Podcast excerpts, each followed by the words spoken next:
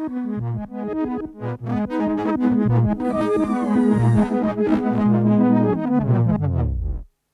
a long way from here, different atmosphere, and me hanging on every word, saying this'll be different. And the feeling comes after, like I'm going backwards, and it's all on me, and it's all on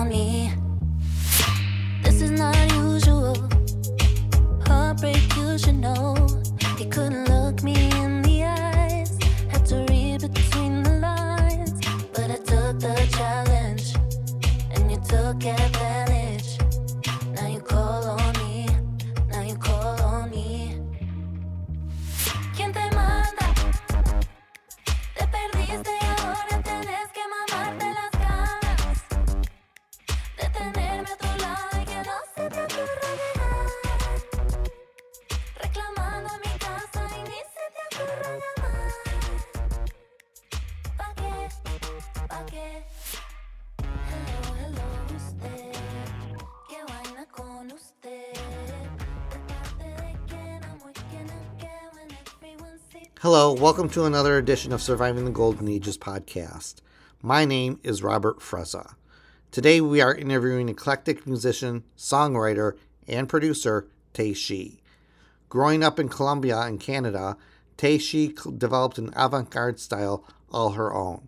You might recognize some of her songs, including Die for Your Love, which was released back in 2020. With 10 years in the music business, Tei Shi is embarking on some exciting new things, including a tour with Kimbra. Check out our interview right now. So we're here with Tei Shi. Tei Shi, welcome to uh, Surviving the Golden Ages podcast. Thank you so much for having me. Um, how are you today? I'm good. You know, I'm a little overwhelmed just uh, getting ready to go on tour for like a month and a half. So just like doing last minute preps, prep for that. But yeah, good overall. Awesome, awesome. We're going to get into the tour in just a little bit.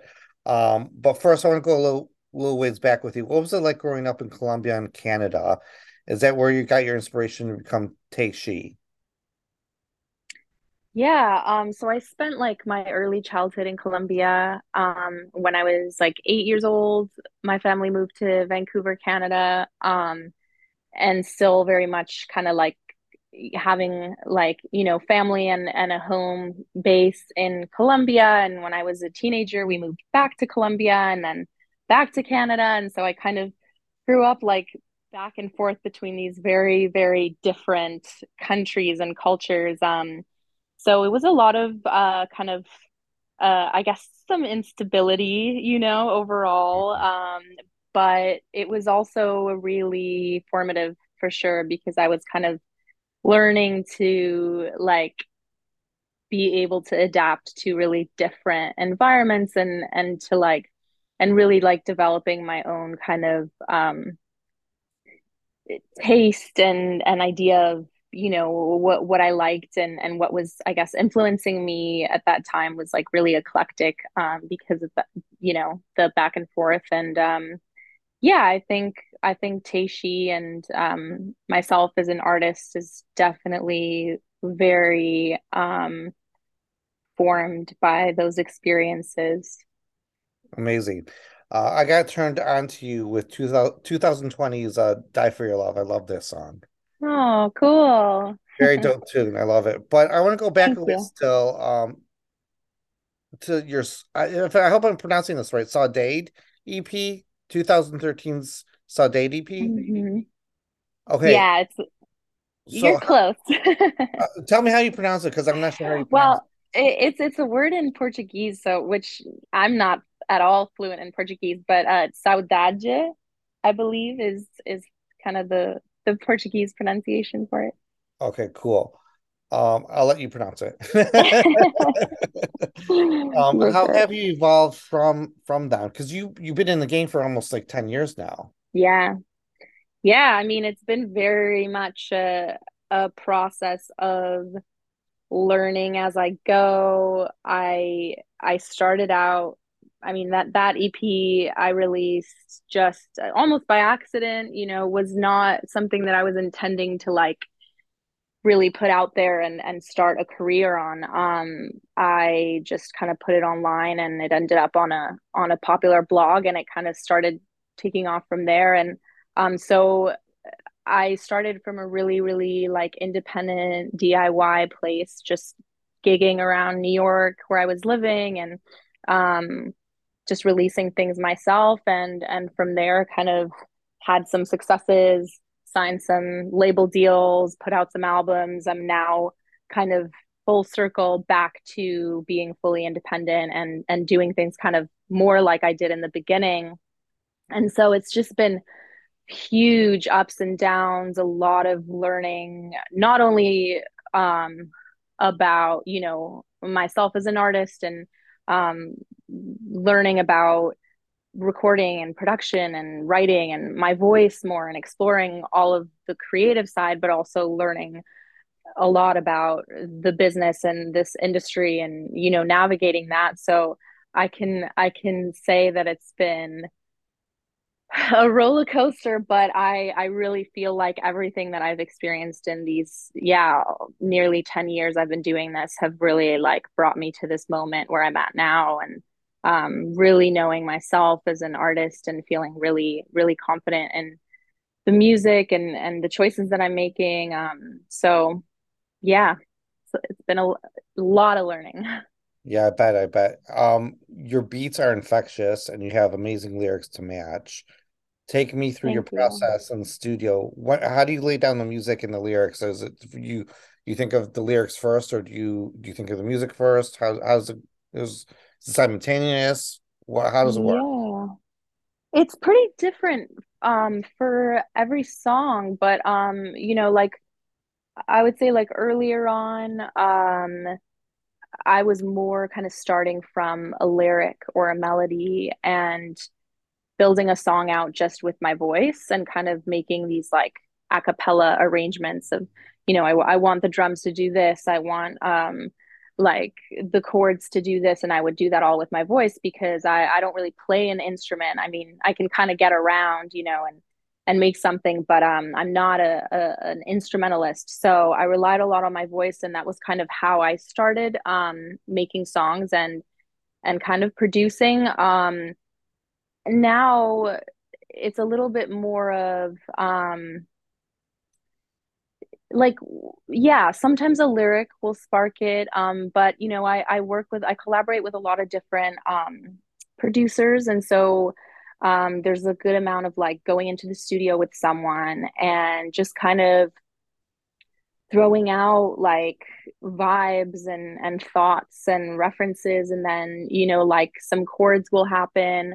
I'll get a melody in my head. The lyrics might flow from there and then and then I'll just be like, you know, throwing out ideas. Of, oh, like, wouldn't it be cool if the drums did this? Or, or they will, you know, do something on an instrument, and then that'll open up a whole idea of lyrically for me. So it's really, really, um, it really depends. It, um, but I would say, like, writing wise, like, especially with my melody and my lyrics, I always do kind of need a period of like just sitting by myself with uh, whatever I have already, whether that's just like chords or whether that's like a whole demo of a beat and um, and really developing like the lyrics and the melody on my own. That's like a process that sometimes it happens immediately, sometimes it's just something I chip away at for like months, you know. Mm-hmm. Um, it's always very different the starting point. Um, but yeah, I kind of like I kind of like switching it up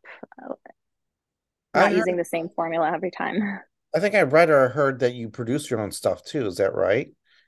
I do. I produce. Um, I would say like, uh, production is probably the thing that I I feel the least like comp. Well, not that's not true. I production is the thing that I'm still learning kind of the most about, and I produce and I've I've produced some of my own songs and I produce a lot alongside, you know, co-produce alongside other producers. Um, so yeah, it's kind of it's it's it's interesting like the writing and the production um creation process for me is very hand in hand and um I do like collaborating with other people, especially with other producers, because I find like I learn a lot from watching other the way that other people work. Mm-hmm, mm-hmm. Yeah. Very cool. Um, do you feel any pressure for your new material to do as well as your older material? Um, I think I feel more, well, I think I feel more pressure for it to do better, to be honest. Uh, I feel like I've kind of maintained like a certain level of um I don't know, a, a certain level with my music so far that's been kind of steadily growing. Um, but there hasn't really been a moment of like huge, like, you know, oh, she took off, or this is like, you know, the defining thing. And I think I've I've been kind of growing my project and and my music really and my fan base like really gradually over the years. Um, but I definitely feel I don't know if I'd call it pressure because I'm definitely trying to just use that word less, think that way less, but I may be more motivation for um, my new music and whatever I make down the line to be just better and hopefully more successful than the last thing I did. Okay, okay, well put.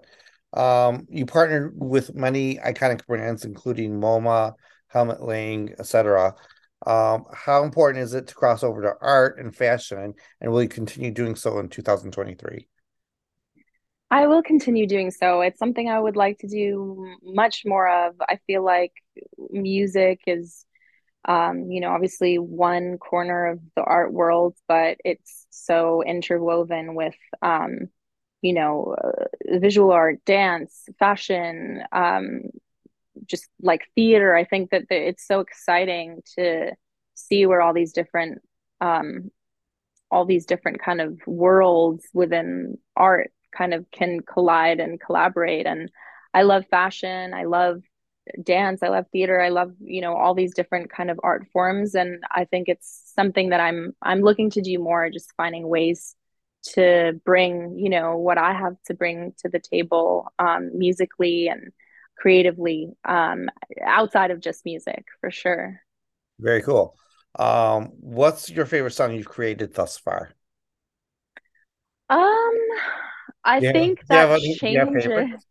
Yeah, I think it's like changes all the time. I think right now I really am very proud of um my song uh When He's Done off of my second album La Linda um it's just like a it's it's a song song. Like i i feel like it's it's a song that it kind of sounds like a classic. Like i think it could be just vocals and guitar. It could be with like an orchestra. It could just take so many forms and i i'm just i'm proud of the songwriting on it and of um like how i pushed my voice on it. So yeah i would say that one right now is resonating a lot for me Okay, and when's the new EP coming out? And you got the Kimbra tour. You're going to be on tour with Kimbra, as we mentioned. Earlier. Yes, yeah. I'm about to leave to go on tour with Kimbra for uh, like six weeks, and um, my new EP is coming out March 17th. So that'll be like right around the end of the tour.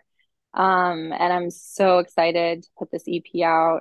Um, yeah, just really, really can't wait to get it out there. I got two more questions for you. I'm going to let you go. Thoughts on the Grammys last night?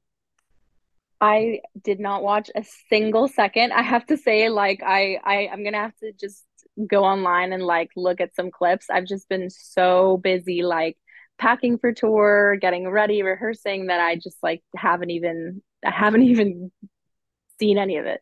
Well, I hope to see you on there one day. That'll be really cool. Thank you. I hope so too. and any any last thoughts for your fans, or any last thoughts that you want to share with um with us here on the podcast? Yeah, um, to my fans, I guess I would say like thank you so much for sticking with me. It's been, like I said, it's been like coming on ten years of of a really gradual build, and I feel like my listeners have really literally seen me learn and evolve through my music and through my releases and i'm i'm really grateful for for the fan base that i have and and i feel like i have a very um very real and very loyal fan base and i just can't wait to give more and and just share more um and for anyone who hasn't heard my music i there's i feel like there's something in there for everyone. So um yeah check it out and come see me live yeah definitely definitely uh, are you going to be playing any new york city dates yeah so um there is a new york city date on the kimbra tour and uh, i'll be announcing a few more of my own headline tours very soon so Amazing. that'll be out there soon yeah Great. Well, thank you so much, uh, Tei Shi, for doing this with me. I appreciate it. And uh, much further success to you. And uh, we'll be talking to you soon again. Thanks so much. All right. Bye.